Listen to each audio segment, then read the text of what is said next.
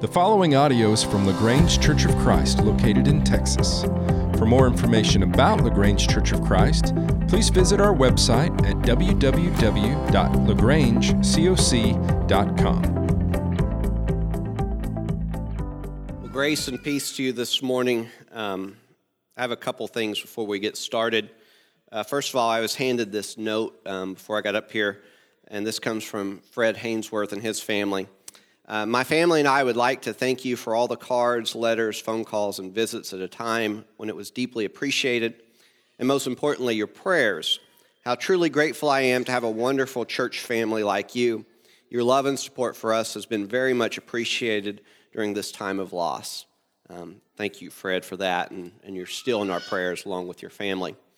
Uh, another thing I think uh, God uh, laid on Ron and I I's heart the same thing. I was about to get up and say something about Mike and uh, ask you to do something a little bit different. Um, you know, Mike and Tanya attended here for a while, and um, Tanya's a faithful Christian still in Columbus. Uh, Ron's worked with Mike for years. Mike's not a Christian. He struggled with a lot of different things in his life, and probably a lot of you don't know that story, and, and we don't have to go into detail about that here. But um, Mike's at a place right now where he needs some people to love on him.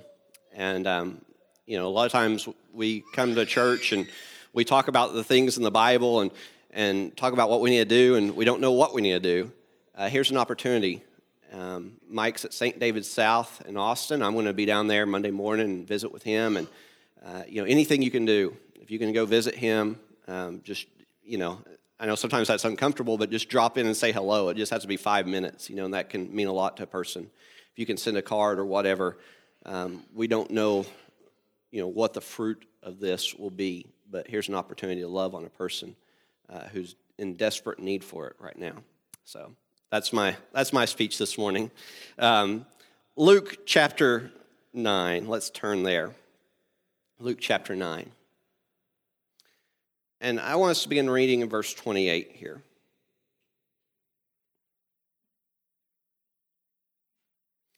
Now, about eight days after these sayings, Jesus took with him Peter and John and James and went up on the mountain to pray.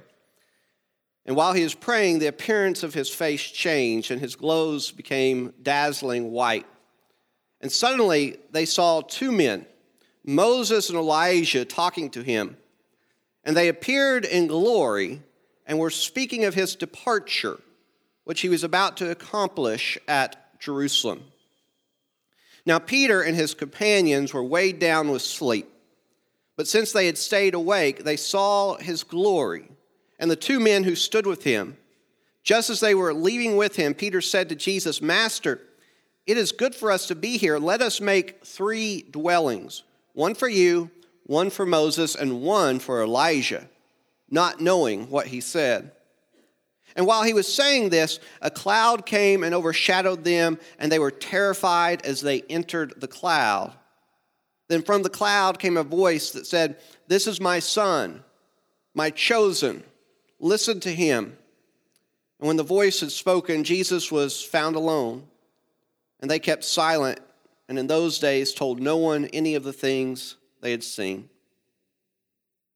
And on the next day, when they had come down from the mountain, a great crowd met him.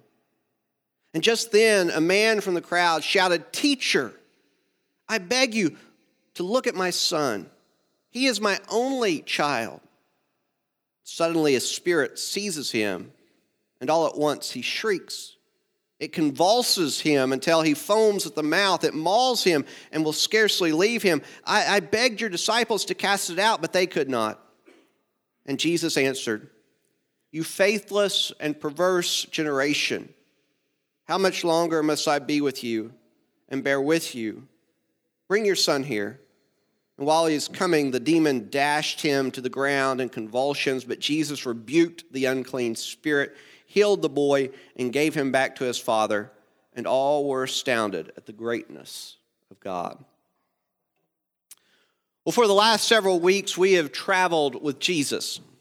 We have witnessed his birth, we have witnessed his baptism, we have seen that first miracle he performed.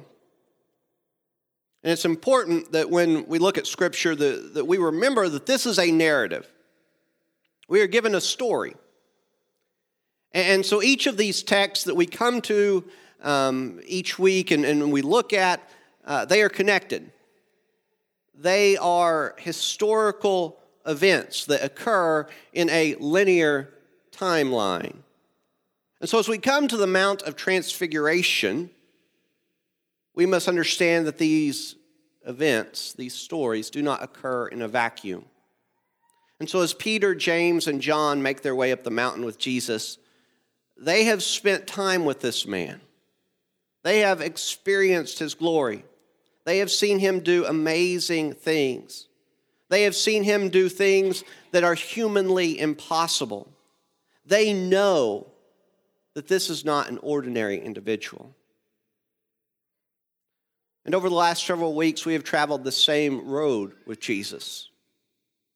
We have witnessed the glory of Jesus being revealed to us each week. We have come to see him more clearly through his baptism and through the miracles he has performed and through other events.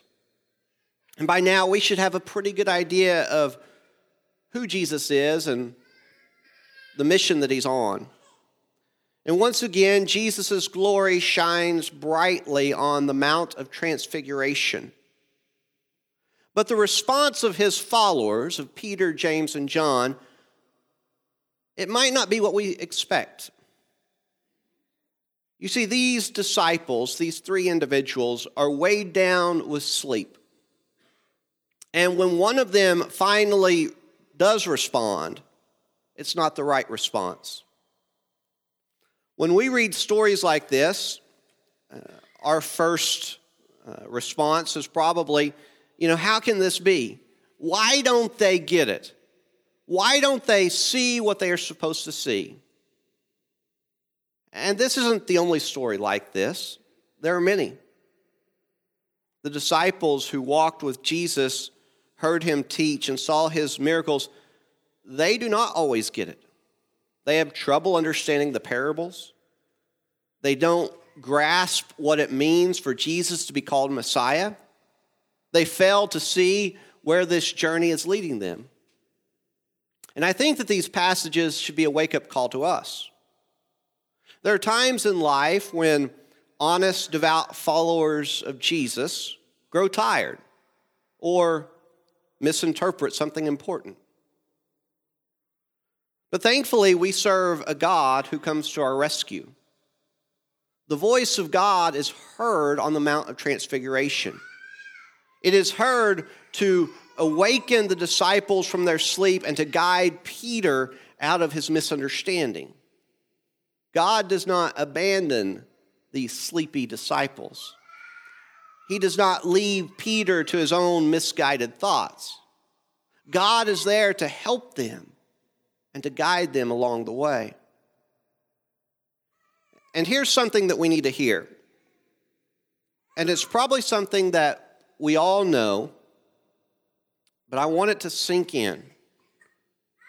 God is not against us, He is for us.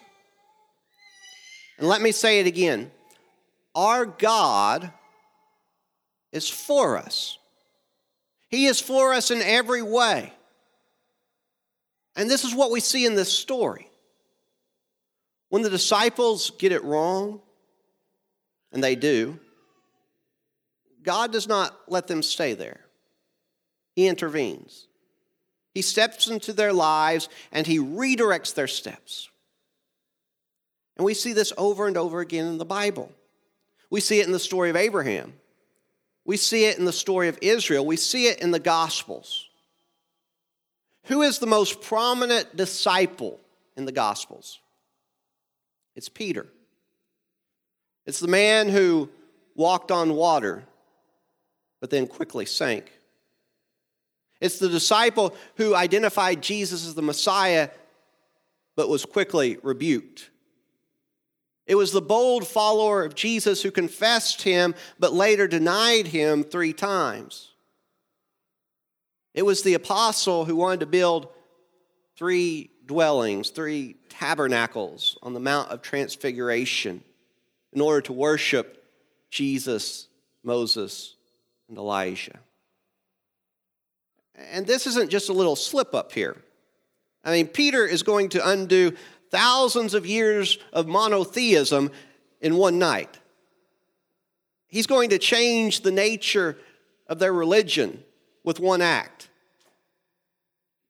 And the story of Peter is a story of God's patience, it's a story of God's grace.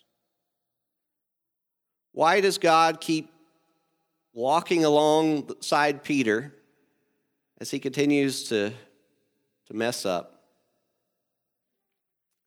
It's because God sees Peter for who he will become, not who he is. And this is not something that is only true of Peter, it's true for all of us. We are imperfect. We are not who we are supposed to be. We stumble and we fall from time to time, but God is looking at this picture different than anyone else. He sees potential where others see none. He's working to make us into something great. Our God is for us. In Ephesians chapter 2 and verse 10, we're told that we are his workmanship. And so God is the artist and we are his work of art. And he's continuing to work on us. He continues to mold us and to shape us. And in 2 Corinthians 3:18, a passage that Ron read for us this morning, Paul tells us that this is a process. It doesn't happen overnight. It happens from one degree to another. But there's a catch.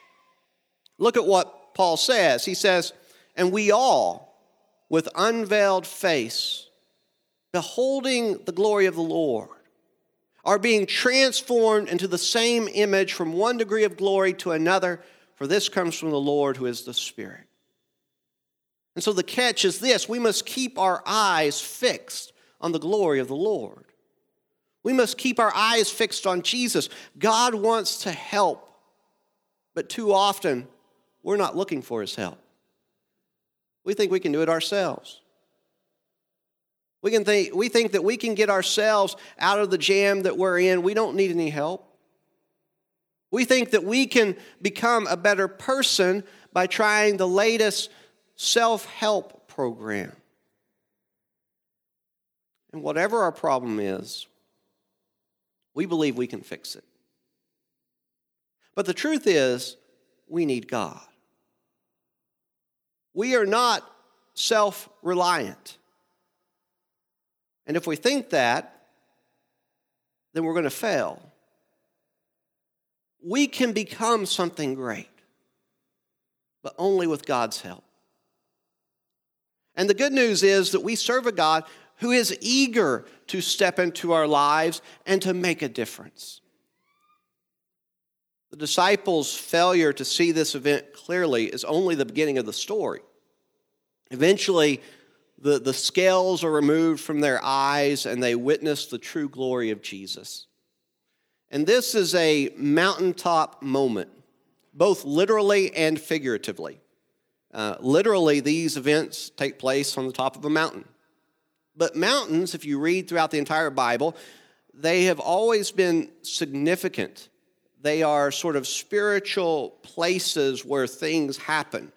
And so I, just give you a few this morning, but at the beginning of the ministry of Jesus, he gives what? The Sermon on the Mount. Um, the law was given on Mount Sinai, and so Moses goes up on the mountain. Jerusalem was built on Mount Zion. And, and this mountain later becomes a sign of, of God's promises to come. And so we sing songs like we're, mount, we're marching to Zion. And so special things happen on mountaintops. And so this is one of the reasons why we use this phrase in a figurative way also. A mountaintop moment is a high point. It's an inc- incredible experience, unlike most others. So it's when you're soaring high. And most of us have had spiritual mountaintop moments in our lives.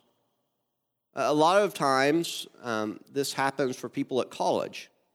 And so maybe you attended a, a Christian college or you were part of a, a college uh, church group, and, and that was a memorable time in your life. And, and the singing was exceptional, and you were surrounded by Christian friends, and everyone was eager and excited, and you just were uplifted and encouraged at that time. You were on a mountaintop.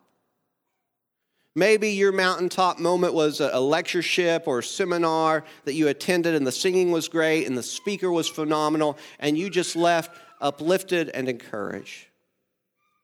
Some of you may have even had a mountaintop moment at worship on a Sunday like this. And perhaps it was a moving service or you connected with the message that day. And whatever the reason, you felt particularly moved.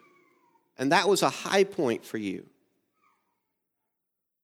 But there's one thing about mountaintop moments. Whenever you go up that high, you always have to come back down. Uh, you cannot live in the clouds. Now, those moments are important. Those moments help us. They energize us. They encourage us to, to do more and to try harder. We need mountaintop moments.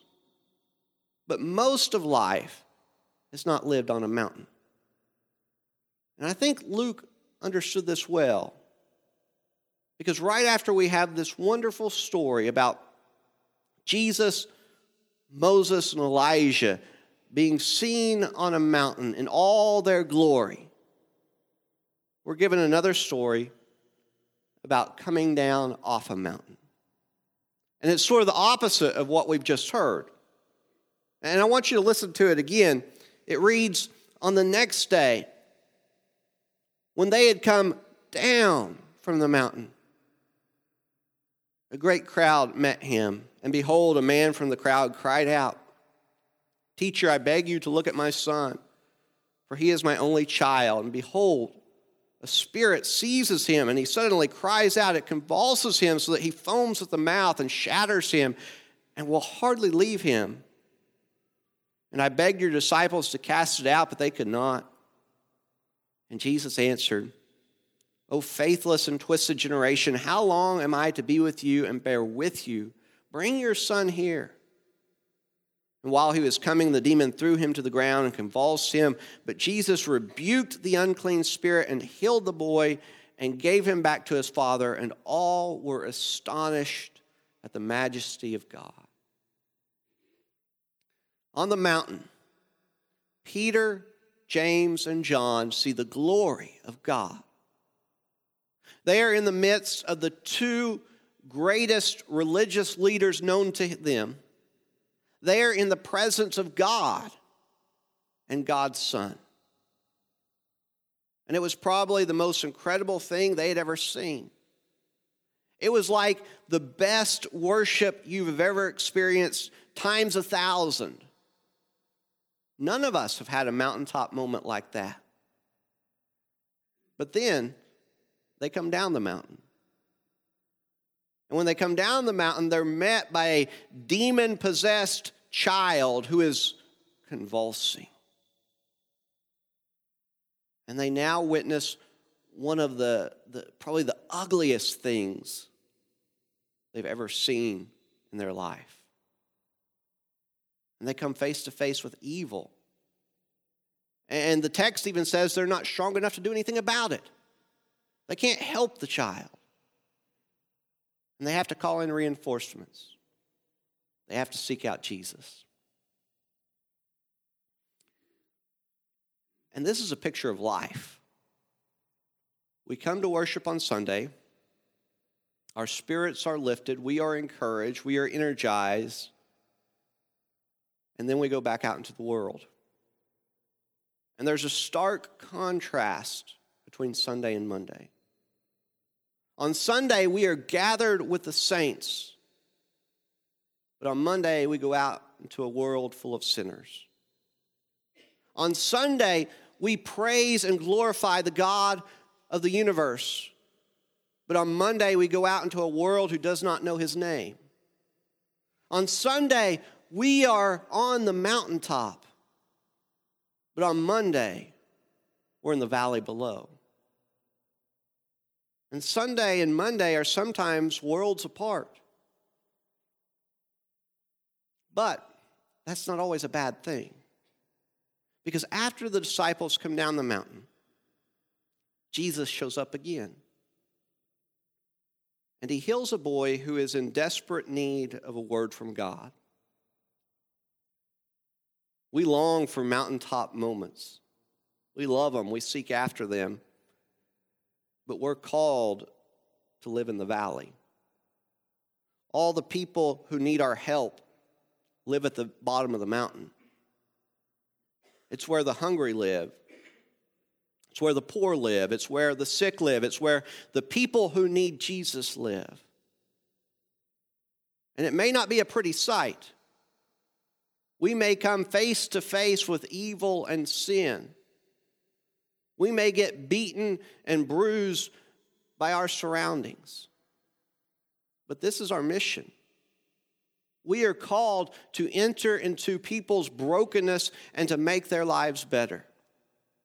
We are called to overcome the terrible effects of sin that we see every day. We are called to introduce people to Jesus. They may not know his name or who he is, but they need him in his life. They need to be led to the mountaintop so that they can see the glory of the Lord and so that their lives might be transformed. Real ministry does not happen on the mountaintop. It happens in the streets, and it happens in the valleys. It takes place where people are broken and people are hurting. And that's not always the place where we want to live. We'd rather be on the mountain. But it's the place where Jesus wants us. And it's the place where we can make a real difference. It's not an easy calling, but it's a necessary one. In the future, one day, we will all gather on Mount Zion and we will worship the Lord. But until then, we must live in the trenches and share the grace of God with everyone we meet. Let's pray.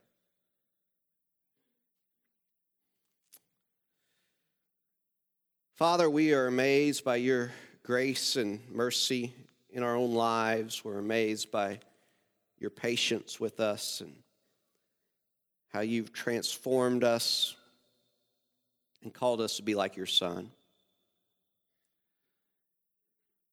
Father, we live in a world full of sinners, a world that is sometimes ugly and, and evil and dark and all kinds of things. And we know what you would have us to do. We know that this is what you want us to do, that you want us to go into this world, and that you want us to help transform it the way that you have transformed our own lives. To minister to those who are hurting, to help those who are poor and sick, to speak of Jesus to everyone we meet, to lead them to the mountain. Help us to do this. It's sometimes a struggle and we're sometimes overwhelmed, but give us the courage we need. We're so thankful for your son who led the way and who gave his life for us on the cross. It's in his name we pray, amen.